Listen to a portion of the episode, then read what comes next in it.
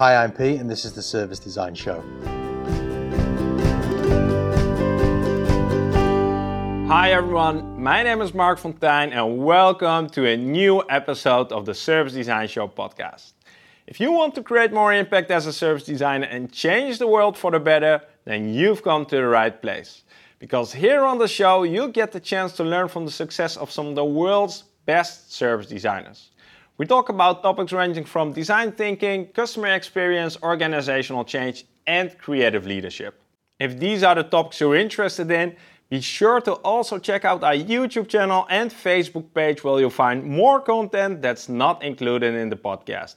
So head over to servicedesignshow.com slash YouTube and servicedesignshow.com slash Facebook. And I invite you to link with me on LinkedIn so we can stay in touch via that channel. My guest on this episode is a true service design pioneer. He's the co-founder of the IXSD Academy, which is all about delivering disruptive innovation. His name is Peter Fossick.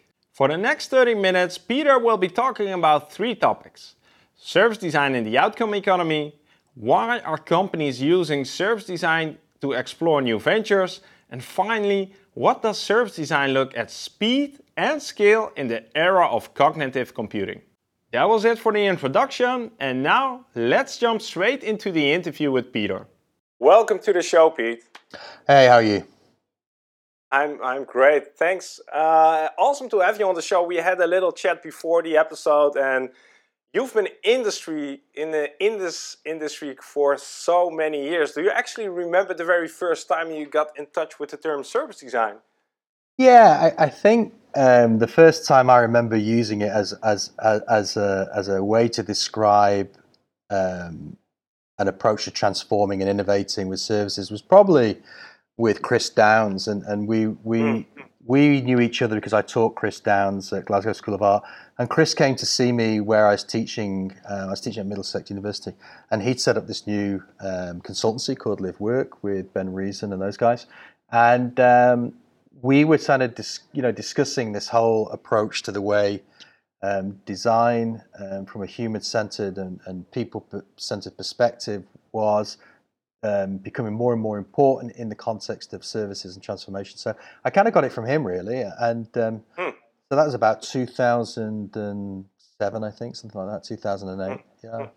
So that's when I really kind of grappled with it as a phrase. But we've been talking about holistic design for a long time, even since the days of Glasgow when we were looking at design thinking. And at Glasgow, working with Norman McNally, we were, you know, talking to Stanford about how design thinking can impact business transformation. So even then, we were grappling with it back in sort of 92, 93. Yeah. 92 93 yeah that, you know that, that's the nice thing about the show. Everybody sort of says at some moment i just realized that it had a name what i've been doing for many years. Yeah yeah so i think for me it was about 2006 7 yeah. yeah you gave me some three super interesting topics and let's just dive uh, straight into them right? Are you ready? Yeah sure. All right. Okay uh, the first one, and it's up to you to come up with the question, right? So make it really hard for yourself. Um, The first topic is the outcome economy.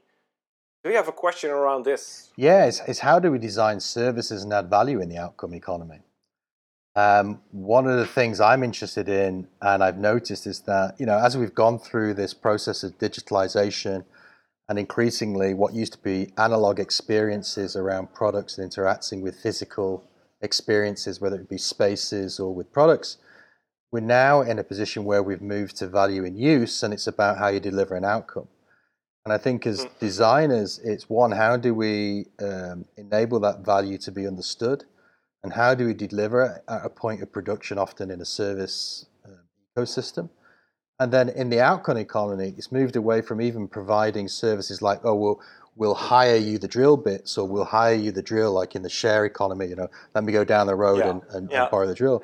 So now it's really well what's the outcome? Ultimately i need to get to get to get a really good set of holes drilled and and maybe um, you know very precisely. And it's the outcome that i'm paying for rather than the service. Um, and of course let's be honest and, and be frank you still need to use a service and you still need to use products and so forth but I'm, I'm much more interested in that value in use or value in outcome. So it's shifting, I think, away from value in use to value in outcome. Um, and that might, you know, I don't want that to be a, you know, kind of just semantic wordsmithing. I think there's a, a distinction. You know, when you're using something, you're interacting with it.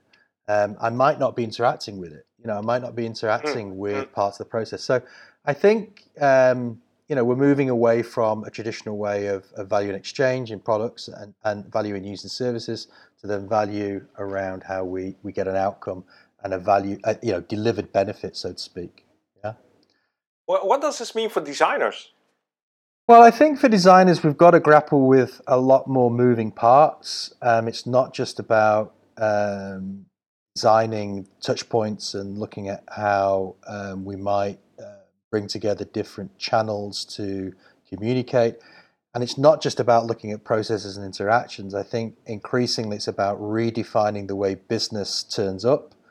It's about mm. redefining the partnerships within those businesses. So increasingly, we talk about ecosystems, and I think it's also about what we understanding what people value. Um, and, and, and as a designer, that means using some traditional approaches to design, or what we might call traditional approaches to design, which are um, you know, people centricity and working yeah, with users yeah. and doing research. But I think yeah. increasingly we have to be a lot more savvy about business and a lot more hmm. savvy mm. about technology. And that plays back into the whole kind of design thinking model um, with, with business technology. So, you know, feasibility, viability, as well as desirability. And I think that's a core. I mean, I always see that as a core, but um, I think you know if you if you get involved in business, you realize that business people think in a very different way compared to say technology people, compared to designers. Yeah.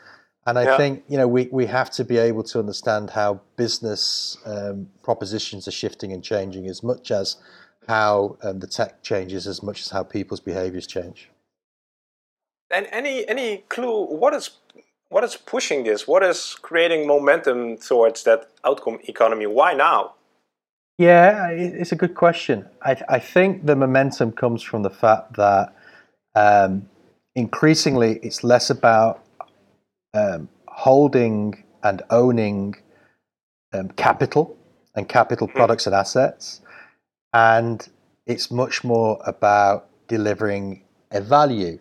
And I think, you know, the classic example, and it's quoted, you know, we talk about Airbnb. Airbnb doesn't yeah. own any hotels. It delivers a, it delivers a service, but increasingly the outcome is about well, I want a great experience, and I want to be able to you know do this in a very seamless way in terms of payment, booking, and so forth.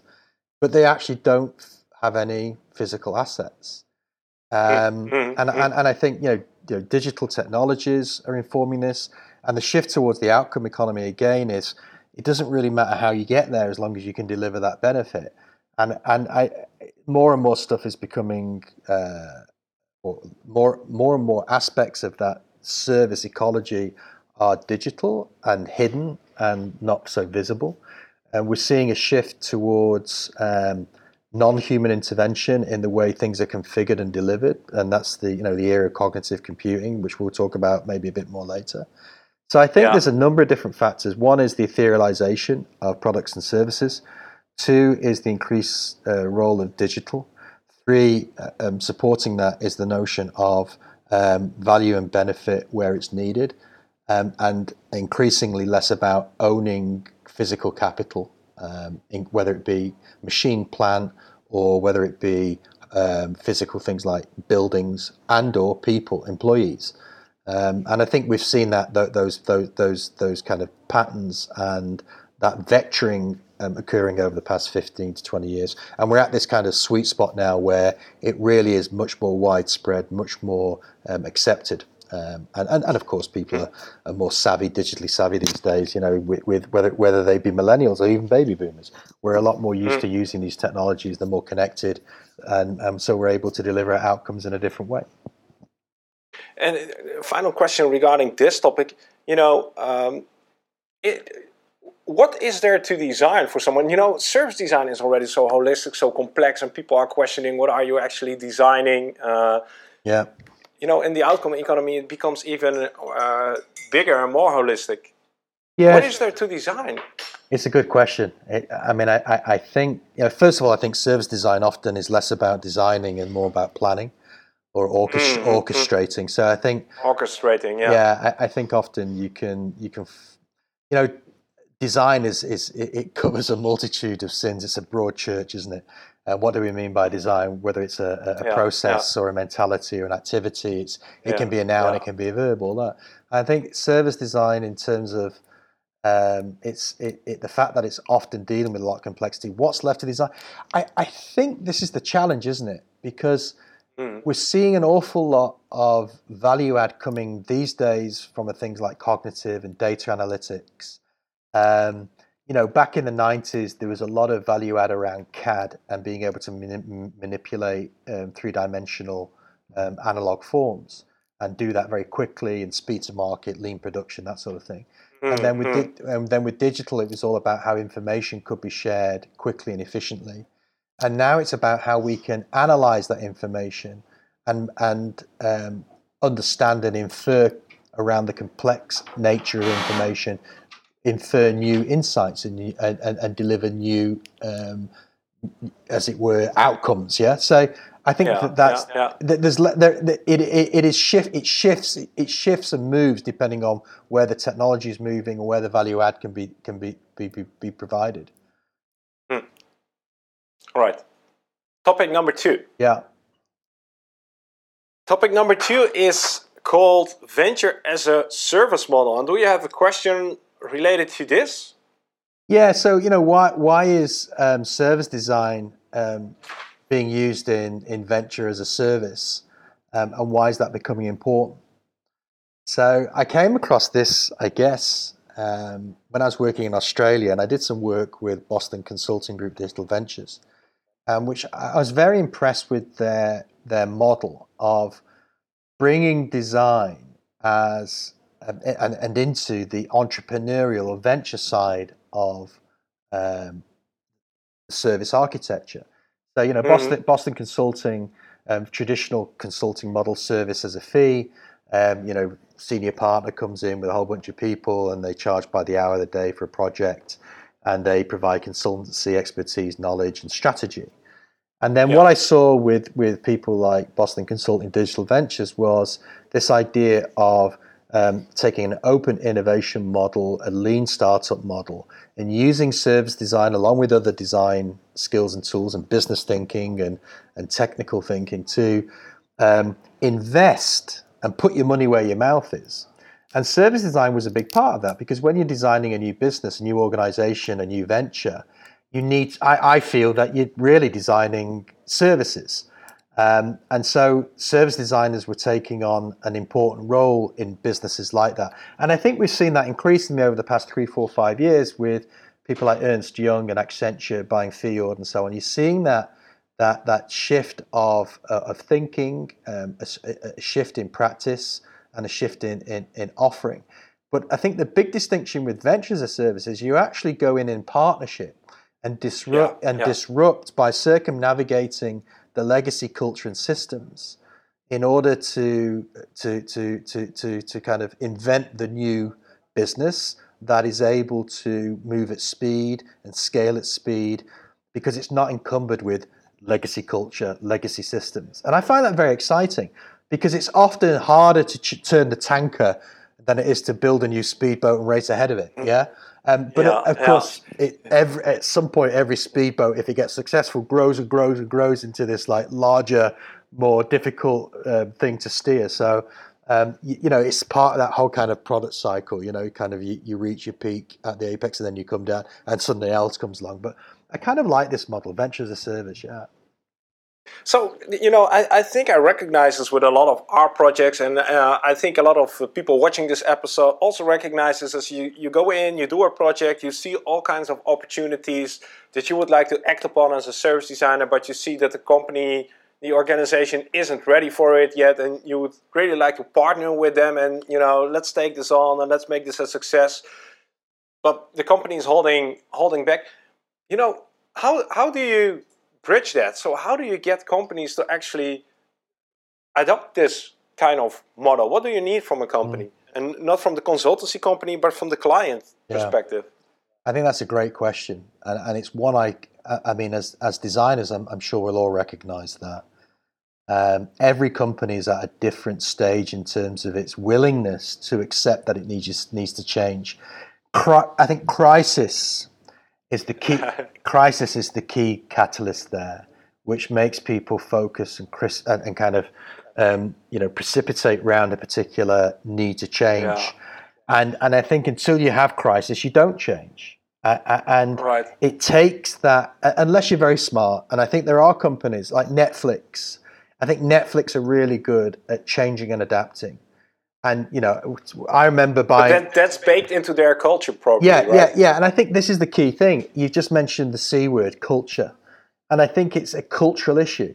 You, it doesn't. You can throw as much design and strategy and, and ideation at something, but unless the culture is willing to behave in a way that enables change um, and people mm. behave culturally in a way that they uh, um, embrace discomfort and risk and have a growth mindset where they want to learn and yeah. change then yeah, uh. Then, then, then, you're not going to you're not going to be able to implement any form of, of innovation and I, and, and I think well, some businesses are better, at others at it, and and it, it is culture, and I, I love that that that expression. You know, culture eats strategy every day, all day. Um, yeah, yeah. So you know that's a key thing, culture. But I, I think we've got two c words. A crisis. It's either a crisis or it's culture, right? Well, well, I think culture often creates crisis, and then you realize you've got to change. You know, and I, I think I think for me. Um, hmm. that can that can come at a time where you you realize wow you know we, we, need to do this and we still have time to do it and other times it's too late so i mean i, I used to work um, in, in North London helping small businesses innovate. And I realized very quickly that there were two types of companies those who were embracive of change and willing to change, and those who just didn't have the capability to. And you know what? Some companies deserve to fail. And, and, and that mm, includes large yeah, yeah, yeah. large corporates who we, we hold dear to our hearts. They're just not capable of changing fast enough or quickly enough in their culture, not so much in their organization, but in their culture. And I think we, we're seeing that increasingly with incumbents, large, you know, traditional blue chip companies, whether it be in a sector like financial services or IT. Yeah. Yeah, you know, you've got so much experience. Have you seen, um, you know, a, a culture uh, or a crisis is maybe something that we as service designers cannot uh, uh, create, or maybe we can, who knows? But, you know, what have you found anything that helps to move these kind of organizations? Or do you say, you know, you're not ready for this yet, uh, come back whenever you are? Um, yeah, I've seen it. I, I, I think, I mean, I, I have tremendous respect for those in a company who are pioneering new approaches to the way we work together and use design and use innovation. You know, not everything can be solved. Not everything's a design problem. Not everything can be yeah. solved by designers. Sometimes we'd like to think we can, but we can't. And you know we what? often do. yeah, and and I've been guilty of that often. Where you know, oh, this is you know, you, you know, you, ha- you, have this feeling that if we just spend enough time working on this, we can solve it. Um, I have tremendous respect for those in companies who are pioneering um, new practices, helping the company transform. And I think increasingly we'll see service design playing well, does play a mm. big role in that. And we get involved a lot with, with HR, with human resources. We get involved a lot with people who are building new teams, you know. So yeah, yeah, yeah. I always used to say to students when I was teaching, look, you know, there's things you can you can solve as a uh, in your capacity as a civic person with your vote, and there's things that you can solve as a designer, and there's things that you have to solve sometimes with a big, large baseball bat. Um, and, and you got to you got to cho- choose which hat to wear and, and which tool to use, whether it's the pen or the sword. You know. yeah, yeah. Maybe we we should be practicing using the, the, the baseball bat more often. Who oh, knows? Yeah, yeah. I mean, I mean, sometimes you want to, don't you? and it it will probably speed up things. You know, decisions. Is it a yes or a no? Yeah. um, yeah. Topic number three, and this one is awesome. You've presented uh, in the uh, uh, at the Service Design Network conference in Madrid, right? And I think this third topic relates to that. Um, and it's called the era of cognitive computing. So, oh. what is your question That's a big one. It's like, well, I mean, for me, it's how, how might we deliver service design at speed in the era of cognitive computing? And, and I think you Let, can, let's first start at the end. what is the era of cognitive computing anyway? Uh, uh, uh it's a great question, uh, and it's and it, it's again a very broad church. So, I mean, cognitive computing can refer to uh, machine learning, um, artificial intelligence, um, mm-hmm. robotics. I mean, it's it's a pretty broad range of different areas. Um, some companies like IBM will refer to cognitive computing. Other companies might refer to machine learning. But it's this idea that we've got smart machines that are able to process process data very quickly and learn. Um, and we have companies like Google and IBM, where I used to work, and um, uh, Microsoft and, all, and Toshiba. All these companies now are exploring um, how cognitive turns up as, as an offering and how mm. the next stage of the era of computing is around cognitive, having moved from programmatic and tabulated into into now into now the the, the, the, the era of big data and, and small data and how we actually analyze and, and, and teach machines how to how to learn and think. So it's cognitive really covers that. And I think one of the one of the things we're seeing increasingly is what we call ambient intelligence turning up. So it's it's quite invisible, it's all around us. Um, and machines are working at such a great speed now to handle such large amounts of data that humans can't possibly be involved in the process. So I'm interested in how design turns up, particularly service design turns up, and, and how we, we deal with things like uh, people to machine interactions. Obviously, people to people, we're kind of covered off on that. We kind of understand that. It still has its challenges, but you know, we talked about culture, but how do we de- how do we deal ourselves into the game where it's machine to machine talking and working and designing? And we're seeing assisted design. Well, I mean, CAD um, in terms of 3D design has, has had assisted design for some time, um, and there's things like you know chip manufacturing and design where a human being couldn't possibly deal with the complexities. It's all done by algor- algorithmic um, machine learning and so forth. And then what we're seeing now is like Adobe with its Creative Cloud using AI to do assisted design around things like video editing and so forth. And we're seeing this happening more and more. Um, um, and it's I think we're, we're on this cusp of a new era, um, and it, and it's in some sectors it, it, it's it's maturing faster than others. But I think this is the era of cognitive computing. And the challenge I have as a designer is I turn up in a room um, with me, me post-it notes and me pens. and, and and the reality is is that the machines are doing it all by themselves. It's like, well, um, yeah. am, I, am I am I relevant? I mean, I'm using analog tools born out of an era of analog design where we were dealing with design thinking in the context of, say, designing products. Which you know, back in the '90s, mm-hmm. you know, that's where we started adopting these processes. We didn't have information at our fingertips mm-hmm. about users and their behaviors. Um, um, we, we had to do interviews and we had to do workshops. And yeah, I'm seeing, yeah, I'm seeing yeah. more and more that that data is everywhere. And that data is being continually collected, whether it be geolocationing, behavior on um, declared data around searches. So all this data is kind of there. Now we have to think about how we turn up and add value as designers.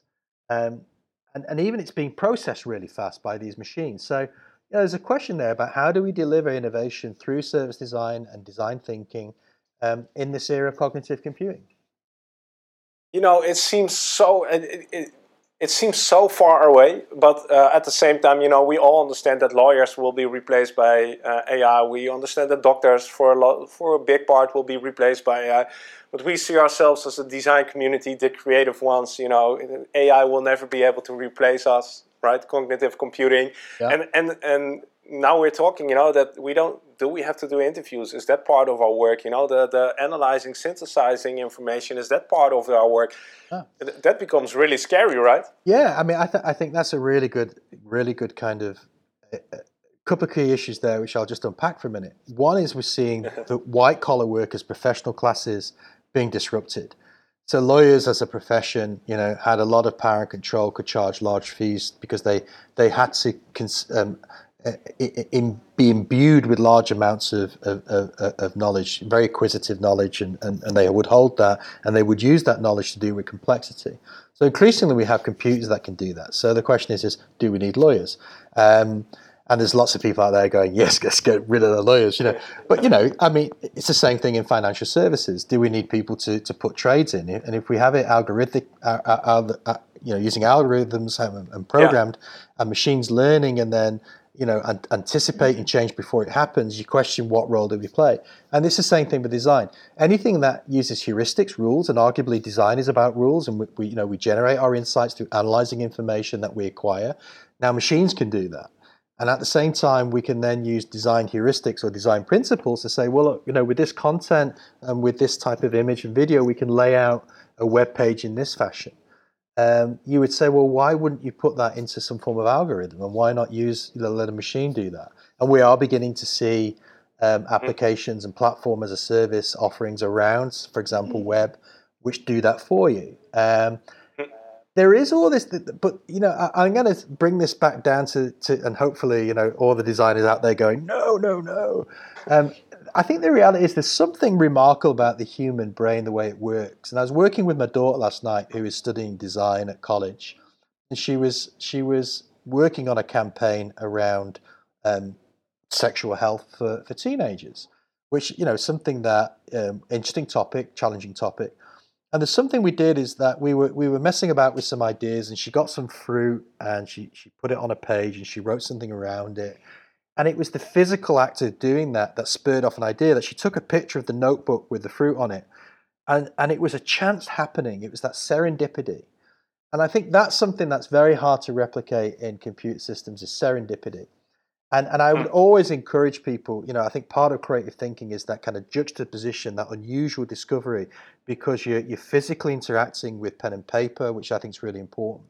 And she was saying, oh, that looks really cool. The style of the calligraphic writing that she'd written, the fact that she had a, um, a piece of fruit there with some um, mm, a, con, mm. a, condom and all. It was it was the chance happening, you know.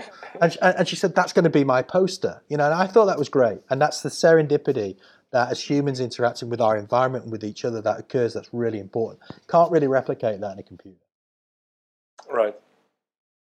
So coming back to your question what role does service design play play in the you, you mentioned speed and there of uh, cognitive computing. Yeah. How, how could we summarize that? Well i think i think service design along with some of the other design practices around ux ui have to have to work out ways of being more expedient and faster at working. You know, around agile. Yeah. So we've seen now we've got DevOps. Um, now we're seeing the emergence of design ops. Uh, or, uh, uh some people call it DevOps, some people call it design ops, but design operations where we systemize and operationalize our approaches. So we're not kind of reinventing the wheel every time. We've seen a big shift away from the wow diagram. Um, increasingly around agile we're using user stories and we're trying to take those stories and use those as a common currency. We're seeing assisted design which can help us work quicker with workflow. We're seeing connected workflows through tools like slack and we're seeing that with these amazing range of uh, tools um, which allow us like virtual reality. So again service design is not just about digital.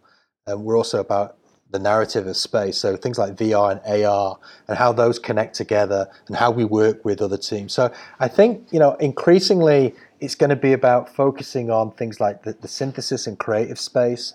It's going to be about um, planning, perhaps, around um, how we can exploit serendipity. Um, but I do think, I mean, I haven't got the answer. I do think that we're going to see some significant changes with the way um, the creative and cultural industries turn up to deliver value. And hmm. service hmm. design, I think, is, is playing a big role in dealing with these complex ecosystems. But increasingly, we'll see these ecosystems able to connect and share information and share viewpoint and work together in more collaborative ways. And I think part of our our job as designers is to look at how we can can, can reinvent ourselves somewhat by by looking for opportunities to add value. And I think that's going to be coming back to things around things like language, semantics, identity, things like that. Um, but I, you know, I haven't got a clear answer. But it's a very exciting time to be a designer, as as always. it's a, uh, there's a lot of changing. That's that's that's good. Uh, Peter, I know you haven't pre- uh, prepared for this question, but I uh, asked this one to everyone, and I give the opportunity to everyone. People are watching and listening to this episode. Is there something you would like to ask them? Yeah, I mean, I'm I'm really interested in how they're how they're working together in this this this new era of of you know always on instant data um, in this era of agile. I'm interested. I'm very interested in how they they work uh, speed speed and scale um, and and and and what kind of hacks and cheats and best practices mm. they have. Um, and and you know maybe they can share with us what their vision of the future is because I think it's, an, it's it's always important to keep one eye on what's happened before and one eye what's happening ahead. You know, yeah. um, and and uh, and try and you know anticipate where, where change is coming. Or maybe what we do is we invent that change. Uh, um, so what? How are they? How are they inventing this change? Yeah. How are they doing it? And that. And, and that's that's exactly what the show is also for, you know, looking into the future and then backtracing from there. Yeah, yeah, definitely, definitely. So yeah, um, answers on a postcard, please. or in the comments down below. Yeah, sure. Pete, thanks so much for giving us a little bit uh, an insight in what's happening in your mind at this moment. If people want to get in touch with you, what's the best way? Uh, LinkedIn. Just connect with me on LinkedIn. Happy to have a chat on there. You know, I I, I, I, right. I, wish I could say Snapchat, but I'll leave that for my teenage kids. You know. okay. LinkedIn, it is. I, will. I'll put the links down below in the in the show. So right. thank you for your time. Thanks uh, for being here. Now it's time to wrap up this episode. Fantastic. Thanks for the invite, Marc. Really enjoyed it, and carry on. Fantastic show. So that was it for this episode. I really hope you enjoyed this interview with Peter. If you want to see more content, head over to our YouTube channel or Facebook page. And if you haven't done it already, add me on LinkedIn. And if you're ready to take your service design skills to the next level, head over to learn.servicedesignshow.com where you'll find courses by leading service design experts that dig deeper into the topics we talk about on the show. Thanks again for listening to the Service Design Show. It was great having you. Enjoy the rest of your day, and I'll catch you in two weeks' time with a brand new episode. See you then.